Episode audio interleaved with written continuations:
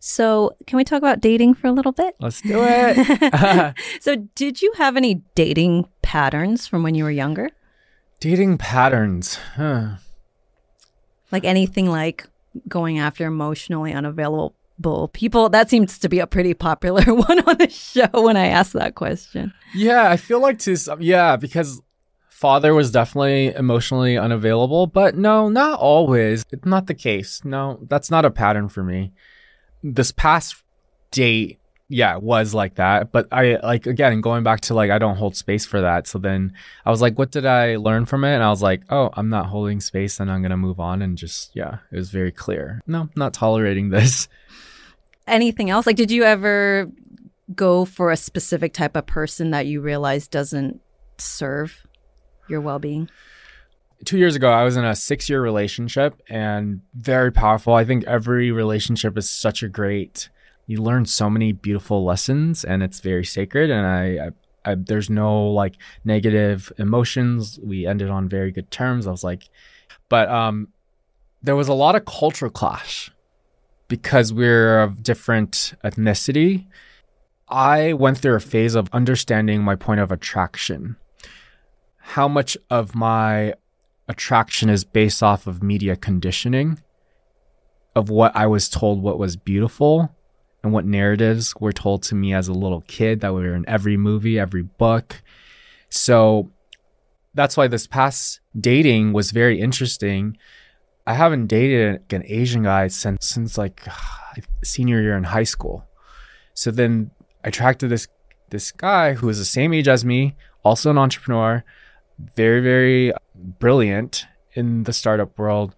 That was like a very beautiful thing. It was like, wow, this feels really nice when I don't have to explain myself and you understand my culture. Because something that I think about as I'm in my 30s now, it's like whoever I date, I think about how would they assimilate with my family? Because my family is a huge part of my life. And when I've been on dates of people who are like, I don't speak to my family, my sister, I'm like, what? It's a good question to ask as you're getting to know someone to learn about their relationship with their family. And that's kind of like the first thing I ask, like, oh, what's your relationship with your family? Big red flag when someone's like, oh, I don't speak to them at all. I'm like, what? It doesn't resonate with me. It's not what you're looking for. Yeah. So it's like, that's not what would work for me. So this past dating, we only went on like 3 dates. Yes, emotionally unavailable, but the cultural appreciation was like very beautiful and made me understand like, wow, this feels really nice because I haven't had this for a while. Yeah, that's the fun part of dating too, is learning. Yes. Like, oh, this feels good or this doesn't feel good. Yeah. And nothing like negative. I think one of my mentors was like, oh, I'm sorry. I was like, no, there's two equal humans just understanding what they want and they don't want. And it's good to actually recognize and be honest with yourself. It's fine. I was like, send you my love. And can you give some examples of the cultural clashes that you've experienced or misunderstandings? Well, so my ex is French, very European, how you operate in life and what's important to you as far as values and like how you value your family and like things. Because like I think as Asians, you think about your parents and where are they going to retire and who's going to take care of them, because I would never put my parents in a senior home. Like that's just forbidden. You can't. They've taken care of you. It's time for you to take care of them. And I don't think just about myself and like, oh, I'm going to move here and then like, bye guys.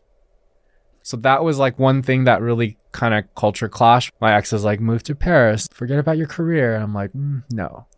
Yeah. And so now, are you dating right now actively? I'm not actively dating, but I think I talked to you about this earlier. It's like just attracting rather than look. I'm not on any dating apps. Like I don't know, it just doesn't resonate with me. I'm more energy. Yes, I'm not in physical spaces. It's not like we're going out and being social all the time. I'm very fulfilled and full in what I'm doing and creating. It's holding a lot of space, and this is my time to build, and I recognize that, and then a lot of my energy is going there, and I'm happy. Like I have beautiful relationships, and I think during this time it really revealed like who is at your corner and who really is here for you, you know? Oh. Not even physically, but just checking in and just like really want to be in your life, because those people will show themselves. And it's reciprocal, right? You got to show up for other people as well. Absolutely. But if someone did come along naturally, like organically, would you be open to it? Absolutely. I'm very open. And in terms of what you're looking for, how about what are some deal breakers from you based on past experience? Besides like family, what are some things that you are not looking for in a life partner? Well, we said family, so emotionally unavailable, like drugs, any addiction, like, you know, you can see those. Like, I've been on dates and it's like, oh, you're drinking every time. Like, okay, this is a problem. Like, you know, things like that. But it's just like, you know, when someone's putting in the effort and the work and will self-reflect, when you do enough of the work, like you don't project your shit to other people, you know, and you recognize also like when someone else is projecting their stuff to you. I rather focus on the things I want. The positive. I know that's like such a negative question, but it's also good to recognize, at least to save your time. If someone, for example, shows they don't have integrity, that would be a medic. No. And I think something that really attracts me is like, someone who has something that they are excited to wake up about. Because I have something in my life where I'm creating and I'm really, really excited about. Like, I wish that for someone else. So then that I am not their source of happiness. That you have your own happiness. Like, I think a relationship is when two equals come together for the purpose of like spiritual growth. Like, that's how I define a relationship. And I got that from Gary Zukav, who wrote Seed of the Soul. Beautiful, beautiful book. And it talks about like true, authentic self, what that is. That's awesome. Yeah, I usually tell people it's good to be clear on what the purpose of your partnership is, because it's different for everybody. Yeah, and there's different stages, because going back to Gary Zukov's books, he talks a lot about intention. And for me, intention rules everything I do in my life, whatever I'm building. If I'm getting on a call, whatever, it's like, what's the intention of this, right? And sometimes getting clear with yourself. Sometimes people, if you get to the root of why they want to be in a relationship, I don't want to be lonely. It's very common. You just get really, really clear. And when you're comfortable in your own skin and you are able to be alone and be fulfilled, the best feeling. Yeah, and I think you should get to that point before you, because then you like latch on to someone's like, well, you're not making me. It's not healthy. No, it's so not healthy, and it takes work. And I was gonna say, all these people fantasize about relationship, but recognize it's work. You know, I have friends who are in marriages, and if you're not continuing to do the work and showing up fully and processing your stuff, it's a lot. Because I think something that I learned through my 6 years of relationships, and after I ended the relationship, I told you I was celibate for a year. I was like, I don't want to date. I want to get back to myself, because so much of your relationship is like a unit. It's compromise. I had to understand, who am I now 6 years later from this relationship? I'm a new version of myself. I have new boundaries and I have new things that I stand for. I had to rediscover like, who am I?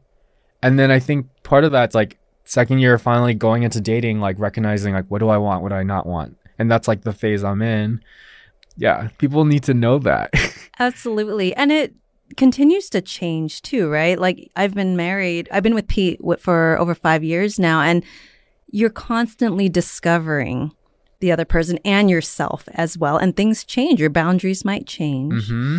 And so you constantly have to check in with each other. Yes. And communicate. Yes. And it is work. I will say it is work, but it's work that if you choose that person, most likely it's work you want to do with them. Absolutely. I'm curious though, for people who are listening, give me an example of a check-in. Like, how do you guys check in? We did one recently because he just started a new job. I had been out of town for a couple weeks helping my parents with some things in the Bay Area, and I came back and I just I haven't been feeling like myself lately. Okay. It has nothing to do with him. Yeah. It never does. It's my own thing. And it's good that you are honest with yourself. Being honest, I always want the truth and I want to live my truth.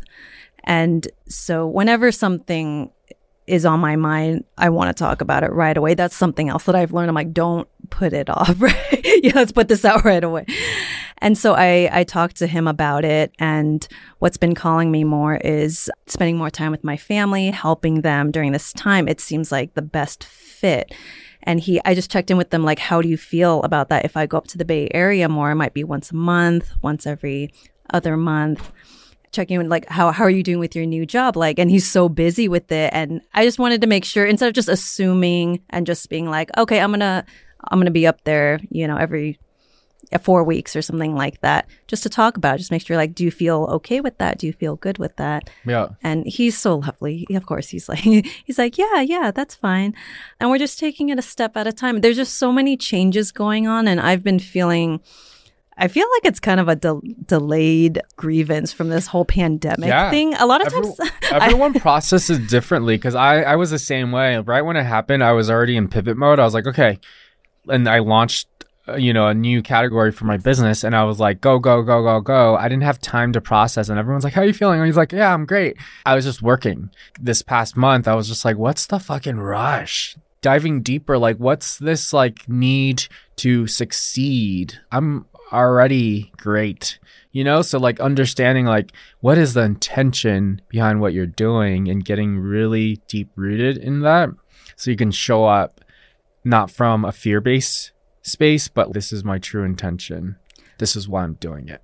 Absolutely. Yeah. And I think we're similar in that way, because I dove into work when the pandemic started, pivoting as well, because I used to do photography. Yeah. Events, the events industry basically crumbled overnight, and I always wanted to get a book out, and I knew what I wanted to write out, so I got the book out, dove into work. And I think with the delayed responses too, I learned that about myself in therapy. I think I'm just used to stuffing emotions down really deep, that sometimes it takes me a while to recognize and for it to come out. It is almost like always delayed for me. It's our coping mechanism. I think also, I don't know if you share it, but, like, it's part of the immigrant thick skin. Don't share your emotions. Push through it. Yeah. Have you been to therapy before? I have. Yeah. Did you like it? Did you gain anything from it? It was actually, going back to you asking about the sexuality, like, I went to therapy before I came out to my parents, and the biggest and the greatest advice that my therapist gave me, the years that it took you to come to terms with your own sexuality, you need to give your parents time to mourn and grieve and to have space, because don't be mad if they don't respond in a happy or supportive manner, because it took you so long, right? So I think that was really healthy going into it, that I didn't have any expectations. I just shared my truth, and then I held my space. And same thing, like, my mom took time to process, because parents have their own ideas of what they want their kids to be. She was like, what about my grandkids? I was like, Mom, I can adopt, like, I can have kids, like, you know? It took her some time, but now she's like fully, she met my ex, like, she's, are you dating? Like, you know, I'm like, no, I'm good. Oh, that's so cute. Well, even to have those conversations with an Asian parent, my mom's not the first person I would go to talk about. Would it be your dad or your sister? My dad, I'm more comfortable with, because he's not as judgmental. He's very patient. And I just gravitate. I feel more safe with him, where my mom would judge you more. She wants to fix things. Okay. So I don't feel like there's much space for me. Like, if I need emotional support, she's not the first person I would go to. She's really good at a lot of other things. Yeah, though. Like, she raised my sister and I to be very independent. She just said, you know, I just want to make sure you girls can take care of yourselves. If I throw you out to the world, that you're capable. Because I never want to you to feel like you're stuck with someone, and, you know, make sure, just because, like, you don't have money, make sure you make your own money, all that. I see that intention, and I love that she brought us up that way. Yeah. It's like a nice balance, and that's why your parents are together. Yes. Well, it's funny. They're divorced now, but they own their a company together. They're really good business partners. Oh, wow. Yeah. That's really modern. I like that they can still stay as business partners. Have they fully processed and kind of let go of? No, that was just the funny part, because they're very good business partners. They're both very good with money, professional in that sense. And my sister works with them full time. I just go in to consult, because I'm the one who kind of needed more space. So I'm like, I'll come back and consult when I'm ready. But at work, they don't talk about their personal lives at all. Yeah. They were just brought up to never really go there with conversations. So there's a lot of unspoken and unsaid things. They don't talk about their current relationships. Like, that's a no-no. I love that we're talking about this, because So you mentioned therapy, and I talked to a friend recently. We went on a walk, and her whole family is in therapy. And she said that her parents' generation, our parents' generation, were raised in a different time. And going back to the coping mechanism, during that time, it's not how do you feel, it's how do I fix it. Mm-hmm. So that's why your mom's mentality of like, I remember my friend telling me the therapist kept on asking, but how do you feel? It's like, well, like she didn't understand. It's like a new language. It's like little kids learning a new language. What do you mean? Like I can access my feelings. You want to hear how I feel? It was just more like, what do you need to do to not be in this situation? That's where the hustle and like all of that comes from. It's fear. Yeah. And it's just, it could be survival mode too. Survival. Like my mom, born and raised in Cambodia, she's a refugee, you know, mm-hmm. It was all about survival. How can we make money, get you an education, all that. That was their priority. And she's experienced things that not even close to like the hardships that I have experienced. So, absolutely. So I gained a lot of compassion for where she comes from, where when I was younger, I didn't have it. I just didn't understand. I was like, gosh, you guys, like blame mode, right? I was like, gosh, why are you guys so awkward with your communication and like all this stuff, until I learned compassion for her, that everyone's just doing the best that they can, that Absolutely. They know how. Yeah. Our generation, like therapy and having social media and access to all these personal growth things where it's more normalized. We're so lucky to have that, where they weren't doing that stuff at all, right? Nope. And all they know is how their parents spoke to them. For sure. And I think that's the generational trauma that we talk about. And it's like, even like watching my dad going through the process and trying to access his own emotions through his relationships, you know, like I see patterns, and like you can see it because you're from the outside perspective, but like when they're in it, like they don't know. They're just like suffering through it. And I'm like, oh, I wish I can help you, but I don't know how. But you have to like learn for yourself. Absolutely. Do you think that from showing up the way you show up, do you think that your parents have gained anything from that just by watching you? Yeah, I think that's the best way. So like something that when I was like on my health transformation, I was feeling amazing, but, you know, maybe certain friends weren't like adopting the best diet. I wanted to like tell everyone like everything, you know, like, this label, do this. And then I realized someone just said, just live it and let people come to you with curious questions. And that's what I started to do. And like, everyone is a mirror. So like my parents teach me so much, and sometimes I teach them too. And they're like, wow, how did you know that? I was like, well, you taught me this. Like you're like, you know, like. Yeah, super cool. I think just embodiment is really cool. A lot of people know and they read stuff, embody it. That means you have to live it. It's very different than like understanding things intellectually. Absolutely. That's step. Well, the step one is awareness, mm-hmm. right? And the introspection, the accountability for like, what am I doing to cause the life that I have? What can I be changing? Yep.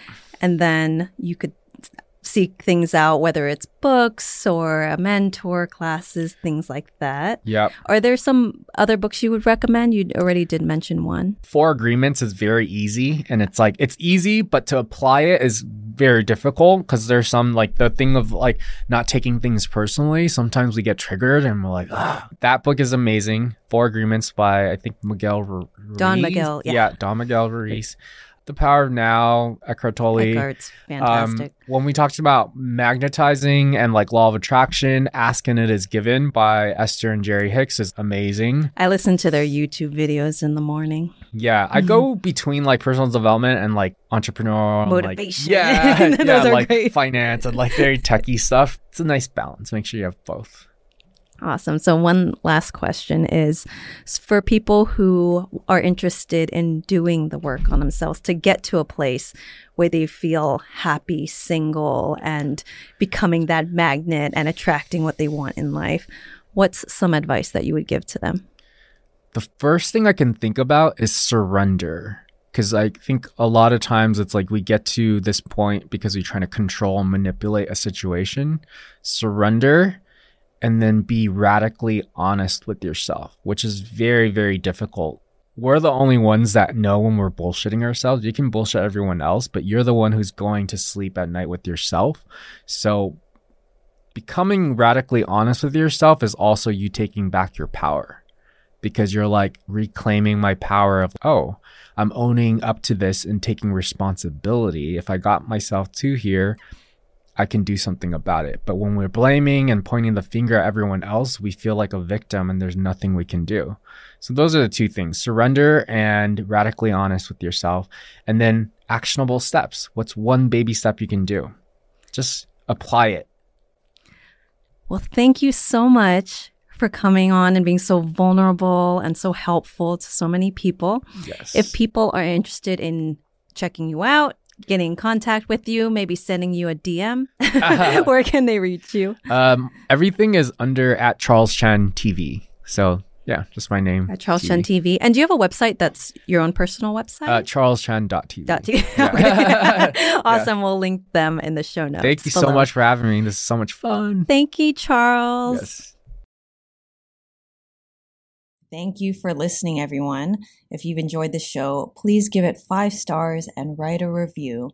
It helps my rankings, and I really, really appreciate it. And if you're interested in my book to read or gift to a friend, it's called Show Up: Finding Love for Independent Women, and it's available on Amazon. Have a great day.